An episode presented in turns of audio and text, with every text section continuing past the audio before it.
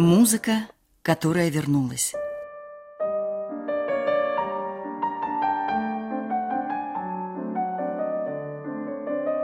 Новый взгляд на известные вещи. Цикл программ создан при финансовой поддержке Федерального агентства по печати и массовым коммуникациям. В студии «Радио Орфей» Михаил Казинник. Здравствуйте, дорогие друзья! Сегодня мы начинаем первую программу из цикла «Учителя и ученики». Помните, Гамлет однажды произносит фразу «распалась связь времен». На самом деле это самая страшная фраза. Если это так, это значит, люди не помнят прошлого, не живут настоящим и не готовятся жить в будущем, не строят будущее. Связь времен в мышлении, в творчестве, в искусстве – это самое важное, самое главное. Родства, не помнящие манкурты, могут погубить цивилизацию – мы сегодня начинаем наш разговор об одном композиторе, влияние которого трудно переоценить, но хочу вам смело и с горечью сказать, что имени этого композитора сегодня почти нет среди исполняемой музыки, почти нет на устах любителей музыки, и это одна из самых больших нелепостей и несправедливостей, потому что этот композитор повлиял не только на все последующее за ним развитие русской музыки, но и на развитие всей мировой музыки. Связь между его оперой и операми Шостаковича, Берга в 20 веке, музыкой гениальнейших кучкистов настолько тесная, что можно смело считать, что Доргомышский – учитель почти всех русских и огромного количества через них зарубежных композиторов. Ну, так, например, влияние Доргомышского на кучкистов было столь велико, что сам Доргомышский уже был забыт, и с ним был незнаком мировой европейский культурный истеблишмент, но тем не менее кучкисты, которые стали великими композиторами, исполняемыми во всем мире, понесли традиции Доргомышского дальше. И сегодня поэтому мы слышим в операх XX века интонации Доргомышского – Доргомышский, Александр Сергеевич Доргомышский, родившись в 1813 году, уже после окончания войны с французами, уже когда Пушкину было 14 лет, практически оказал влияние на все развитие дальнейшей музыки. Более того, если честно говорить, то его интонация, его произношение, его тексты, положенные на музыку, настолько поразительно обладают высокой культурой и одновременно красотой, что, ну, впрочем, я сейчас прям скажу. Совсем недавно я был на исполнении оперы «Лючия де ля Мермур». Это было трудно слушать. Я сидел и с трудом сдерживал смех. Знаете почему? А потому что там все кровавое – все страшное, все невероятное, кругом течет кровь, ужас, предательство, насилие, преступление. А музыка такая вальсообразная, такая балькантированная, такие красивые мелодии. «Ах, я умираю!» «Ам-пам-пам-пам-пам-пам!» «Ах, я умираю!» И знаете, я с трудом выдерживал это. И я вот сидел и думал, какая несправедливость. Был у нас в России Александр Сергеевич Доргомышский который научил музыкальный мир, не изменяя мелодии, не изменяя всей красоте оперного искусства, прежде всего идти за словом. И, как вы догадываетесь, его вернейшим учеником оказался один из гениальнейших композиторов всех времен и народов, о котором мы впоследствии будем говорить и сравнивать Доргомышского с его великим учеником и проследим, как Доргомышской и его открытие повлияли практически на все оперное произношение, на всю оперную драматургию. Однажды Доргомышский обратился к неоконченной поэме Александра Сергеевича Пушкина «Русалка». И я хочу сейчас провести маленький эксперимент. Я хочу вам показать, какой высокой культурой обладал Александр Сергеевич Доргомышский, когда он коснулся пушкинского текста. Должен сказать, что у многих русских композиторов это слабое место – тексты, стихи. Очень часто очень слабое. Вот у Дорогомышского этого недостатка не было. Его культура, его воспитание, его окружение сделало все. Судьба так сложилась, что он был подлинным русским интеллигентом. Ну вот он родился в семье мелкопоместного дворянина, отец получил образование в университетском благородном пансионе в Москве, потом служил в Санкт-Петербурге, в Государственном коммерческом банке, потом из Петербурга они переехали в Смоленскую область. Он становится потомственным дворянином, потом выходит в отставку, а вот мать Александра Сергеевича Доргомышского, урожденная княгиня Козловская, она очень такая патриархальная женщина. Дети получили настоящее воспитание, очень солидное, такое высокоморальное, высоконравственное. Э, правда, они говорили на французском языке и изучали прежде всего французскую культуру. Я должен сказать, что это удивительно, как дети, получив в детстве образование французское, потом вдруг неожиданно тянулись к русскому языку и становились настоящими, большими специалистами в языке, в русской культуре, в русской литературе. Это вообще феноменально, как культивирование французского языка и культуры, тем не менее, не сказалось и не стало главным в жизни э, этих людей. Вот вспомните Александра Сергеевича Пушкина. Это тоже феномен. Ведь его называли французом – царско-сельском лицее, лицее. Почему? Потому что он упорно не хотел говорить на русском языке. А когда он говорил по-французски, он говорил лучше всех. Все остальные лицеисты ему завидовали, и поэтому называли французом. Ну, его еще называли кузнечиком, потому что он был страшный попрыгун, да? Кузнечик прыгает, и неизвестно, где он сядет. Так вот, Александр Сергеевич Пушкин, как и Александр Сергеевич Доргомышский, это как раз феномен перехода от французской культуры и французского воспитания к гениальному русскому языку. И вот сейчас я проведу эксперимент. Э, открывается опера Даргомышского «Русалка», ария Мельника.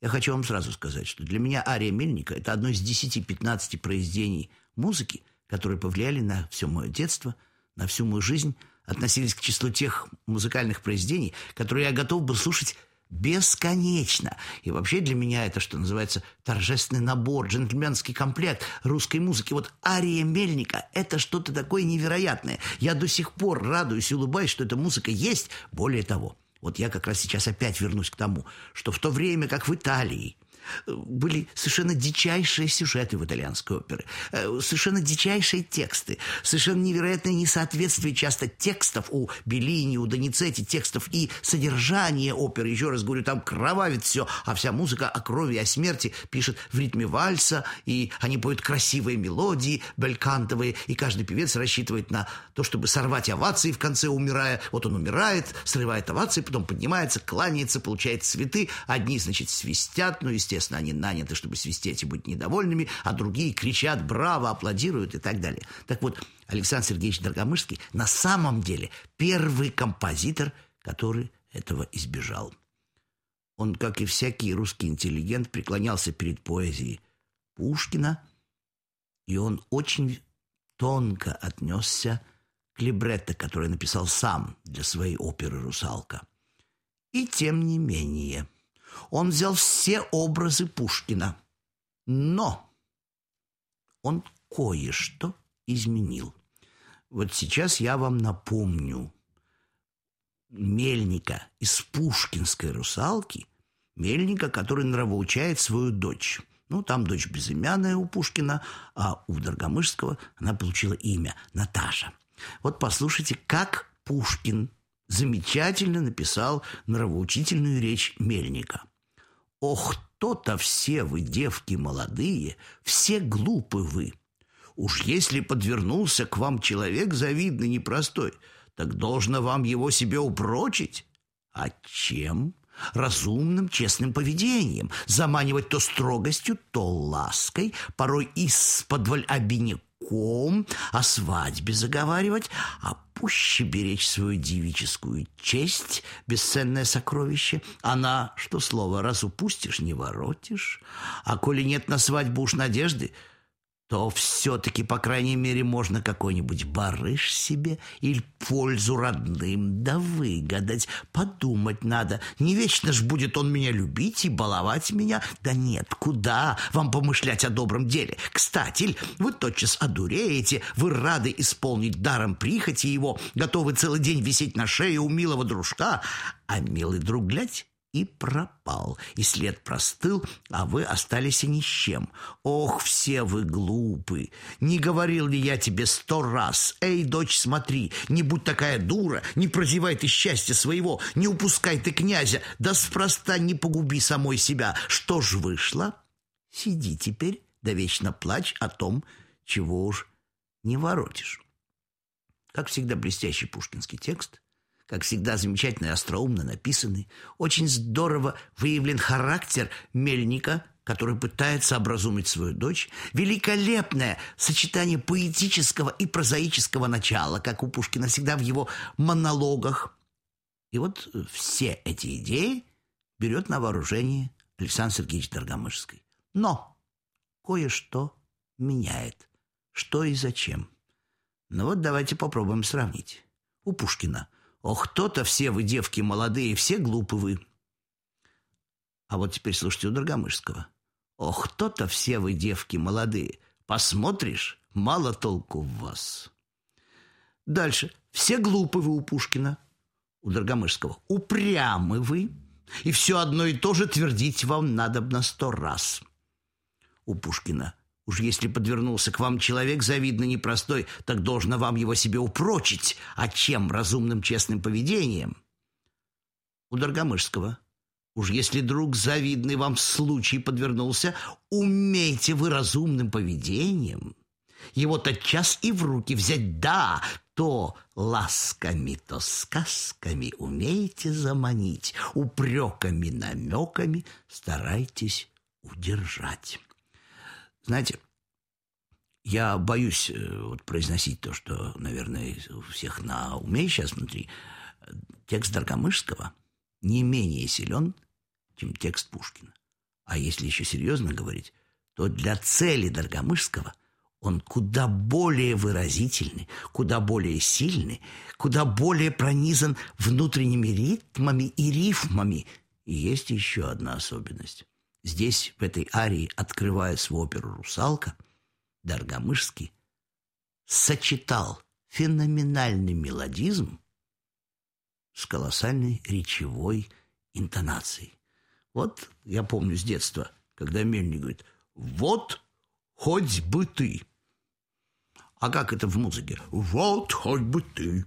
То есть интонация музыкальная полностью показывает певцу, как эмоционально, сильно и выразительно произнести мысль, фразу, спеть мотив, который на самом деле речевой. Вот я сейчас проведу еще один эксперимент. Я почитаю текст Доргомышского в том ритме, в котором мельник будет петь свою арию. Ох, тот да все вы, девки молодые, посмотришь, мало толку вас. Упрямы вы, и все одно и то же твердить вам надо б на сто раз.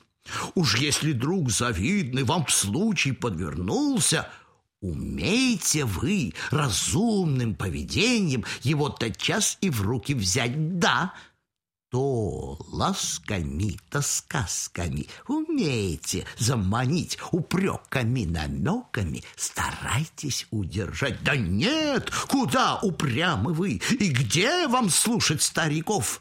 Ведь вы своим умом богаты, а мы-то ожили свой век. Ну как же, мы ведь отжили свой век. Вот то-то, упрямы вы, одно и то же надо вам твердить сто раз.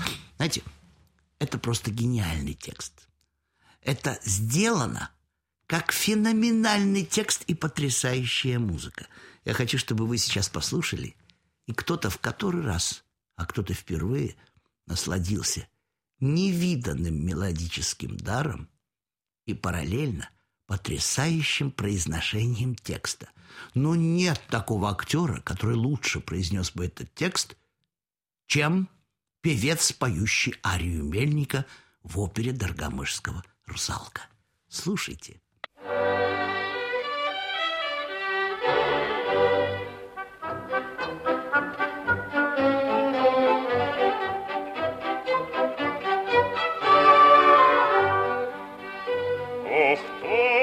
Все вы, девки молодые, посмотришь, мало толку вас, упрямы вы, одно и то же твердить вам надо бы на сто раз.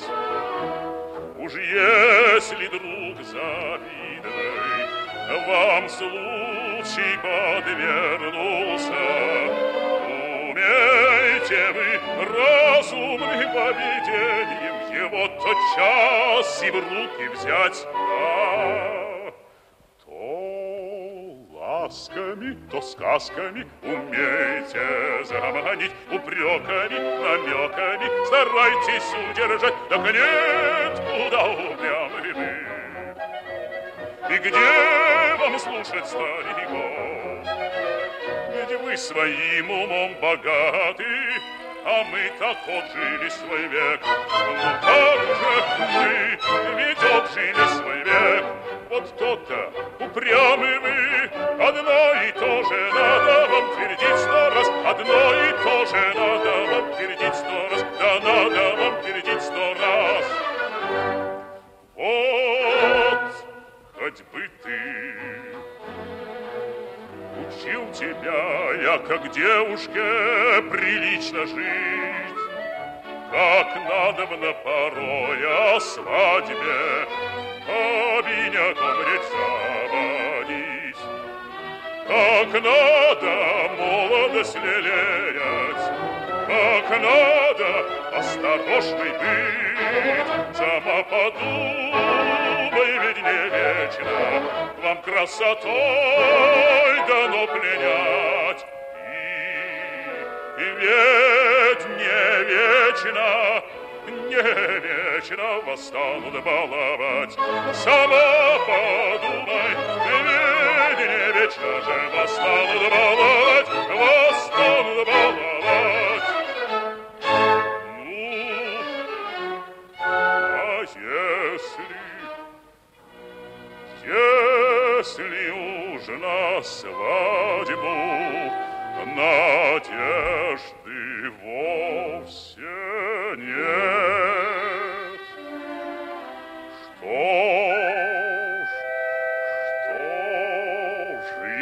тогда легко всегда вам случай уловить и для самих, и для родных. Хоть что-нибудь добыть, так нет, куда вы вам лишь бы целый день на шее висеть у милого дружка. Да целый день в глаза ему смотреть. Вот тот-то упрямый вы, одно и то же надо вам твердить сто раз, одно и то же надо вам твердить сто раз, да надо вам твердить сто раз, одно и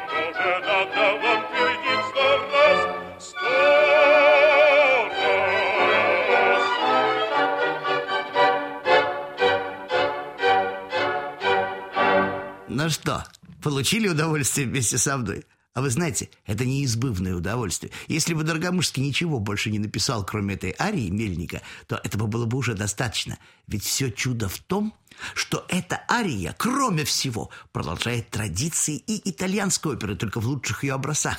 Россини, его скороговорка, помните, одно и то же надо вам твердить сто раз, одно и то же надо вам твердить сто раз. Это чистейшая ария Басса Буфа. Но вот этот эпизод то ласками, то сказками умейте заманить. Это практически уже русская частушка, русская припевка. Вот такое сочетание великолепного западного знания, он же не случайно путешествовал, но об этом мы поговорим в следующей программе, и чудесного впервые в России появившегося на весь мир русского произношения текста. А в следующей программе нас ждет еще один мельник. До встречи! Музыка которая вернулась.